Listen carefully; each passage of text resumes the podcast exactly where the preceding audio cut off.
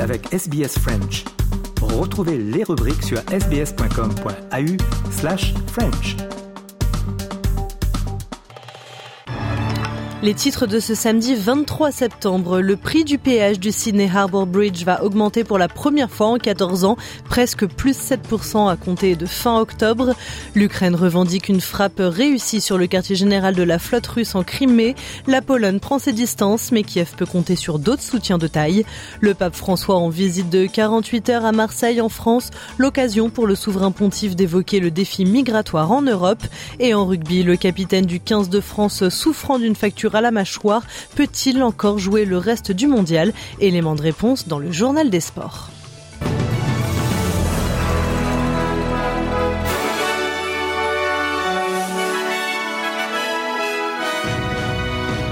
Pour la première fois en 14 ans, le prix du péage sur le pont de Sydney va augmenter, plus 6,8% à partir du 29 octobre. Concrètement, passer le tunnel ou traverser le Harbour Bridge coûtera désormais 4,27$ entre 6h30 et 9h30 du matin et entre 16h et 19h contre 4$ actuellement. Et en dehors de l'heure de pointe, ça coûtera 3,20$ au lieu de 3$. La nuit, le prix monte de 2,50$ à 2,67$. Une hausse des prix significative et pour la première fois donc depuis 2009, mais justifié par le Premier ministre de Nouvelle-Galles du Sud par un souci d'équilibre. En effet, euh, désormais, le prix des autres péages sera plafonné à 60 dollars par semaine. Cette bonne nouvelle euh, pour les quelques 720 000 conducteurs fait suite aux hausses constantes des prix des péages et elle a pour vocation euh, de faire gagner jusqu'à 540 dollars par an et par conducteur. Mais pour financer cette nouvelle mesure, eh bien, le gouvernement va se servir dans le surplus d'argent obtenu par la hausse du prix du péage du Harbour Bridge, une décision équitable selon Chris Mins. but it hasn't been lifted, as you said, since 2009. To put that in perspective, a trip from Campbelltown to the city has gone from $12 to $34 return. A trip over the uh, harbour bridge has gone from $4 to $4. So there needed to be some fairness between those that live in the east and the west, and any money we raise will go back into toll relief. Dans les territoires du Nord, un policier est actuellement en détention pour viol.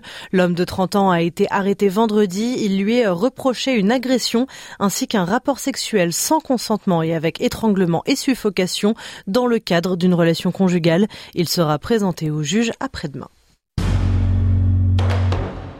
Sur la scène internationale, une fois encore, tous les yeux sont rivés sur l'Ukraine.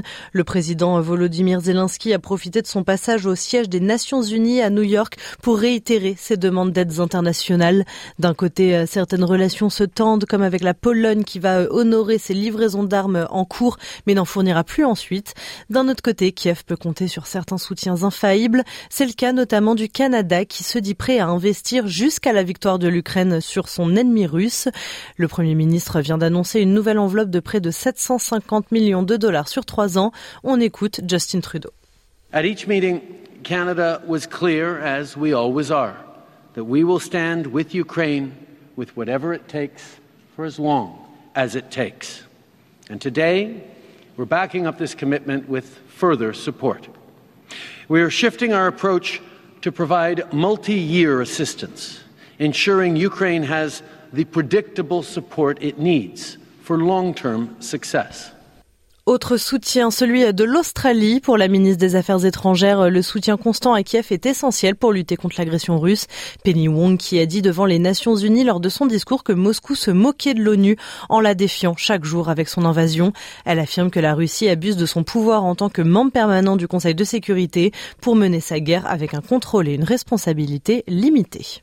With its special responsibility as a permanent member of the Security Council, Russia mocks the United Nations every day. It continues its illegal and immoral invasion of Ukraine. Just as Russia mocks the international community with its cynical games on food security that leave millions hungry, promising grain to vulnerable nations, yet at the same time destroying Ukrainian grain silos along the Black Sea coast. De son côté, Joe Biden s'est entretenu avec le président ukrainien et il lui a assuré que les États-Unis fourniraient un petit nombre de missiles euh, à longue portée.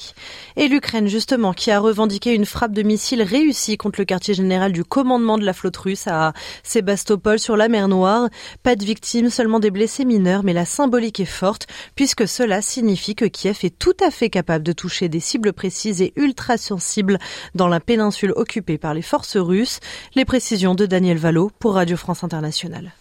L'armée russe affirme avoir abattu cinq missiles au-dessus de la Crimée, mais les autorités ont dû reconnaître qu'un sixième missile avait atteint son objectif et pas des moindres, le quartier général de la marine à Sébastopol. Un centre de commandement crucial situé dans le port militaire le plus important de son dispositif. C'est symboliquement un coup très dur qui est porté à la Russie. Depuis plusieurs semaines, l'Ukraine multiplie les attaques en Crimée, le territoire occupé depuis 2014 étant devenu la base arrière de l'armée russe sur le front sud ukrainien. Kiev a notamment visé des systèmes de défense antiaérienne et un chantier naval où deux navires ont été endommagés. Pour l'Ukraine, viser la Crimée offre de multiples avantages. Cela permet de désorganiser les lignes de défense russes, de porter un coup au moral de l'adversaire et de mettre fin à la domination russe sur la mer Noire. Cerise sur le gâteau, chaque tir de missile réussi est une démonstration des difficultés de la défense antiaérienne russe qui se montre incapable de garantir la protection de sites pourtant considérés comme les plus sensibles de son dispositif arrière. Et pour avoir euh, plus d'informations euh, sur les suites du dossier euh, ukrainien et notamment les discours du président Zelensky aux Nations Unies à New York et les relations de plus en plus tendues entre l'Ukraine et la Pologne, eh bien restez sur SBS French. En deuxième partie d'émission, il y a un épisode d'Europa Voice consacré à cette thématique, un Europa Voice tourné bien sûr avec Nathanaël Bloch. Le pape est arrivé à Marseille et s'est recueilli face à la mer qu'il a qualifiée de source de vie euh, devant le mémorial dédié aux marins et aux migrants disparus dans les eaux. Une visite de 48 heures qui donne au souverain pontife l'occasion de parler du défi migratoire. Camille Dalmas, correspondant au Vatican pour RFI, a rencontré le pape François. J'attends beaucoup de ce voyage. Dans l'avion qui l'emmenait de Rome à Marseille, le pape François a donné le ton. Répondant à quelques questions des journalistes embarqués avec lui, il a commenté les arrivées massives de migrants à Lampedusa qui ont eu lieu ces derniers jours. Un lieu qu'il avait visité peu avant son élection, en 2013, dénonçant le cimetière qui est devenu pour lui la Méditerranée. Sur cette question, il a parlé de cruauté et de manque d'humanité. Visiblement ému, il a aussi regretté qu'après avoir traversé le désert et affronté les trafiquants en Libye, les migrants soient jetés à la mer. Des paroles qu'il compte porter à Marseille, cette ville qu'il décrit comme une porte, une fenêtre de la Méditerranée. J'espère avoir le courage de dire tout ce que je veux dire, a-t-il confié une vingtaine de minutes avant que son avion atterrisse en France, à l'aéroport de Marseille. Il y a été accueilli par la première ministre française Elisabeth Borne. Sans transition, un point sur la météo en Australie de ce samedi après-midi. Il fait 20 degrés à Perth, à Sydney et à Canberra, comptez 24 degrés à Adélaïde. Le thermomètre affiche 19 degrés à Melbourne, 17 à Hobart, 23 à Brisbane. Il fait 28 degrés à Cairns et comptez 34 à Darwin. Le rappel des titres. Le prix du péage du Sydney Harbour Bridge va augmenter pour la première fois en 14 ans. L'Ukraine revendique une frappe réussie sur le quartier général de la flotte russe en Crimée.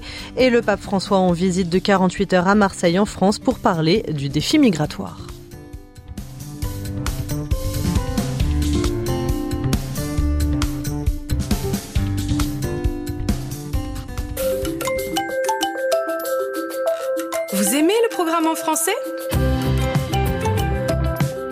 Continuons la conversation sur notre page Facebook. Rejoignez notre page Facebook et partagez vos pensées. facebook.com slash sbsfrench.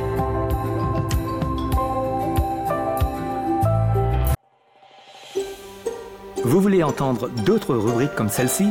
Écoutez-les sur Apple Podcasts, Google Podcasts, Spotify ou n'importe où où vous obtenez vos podcasts.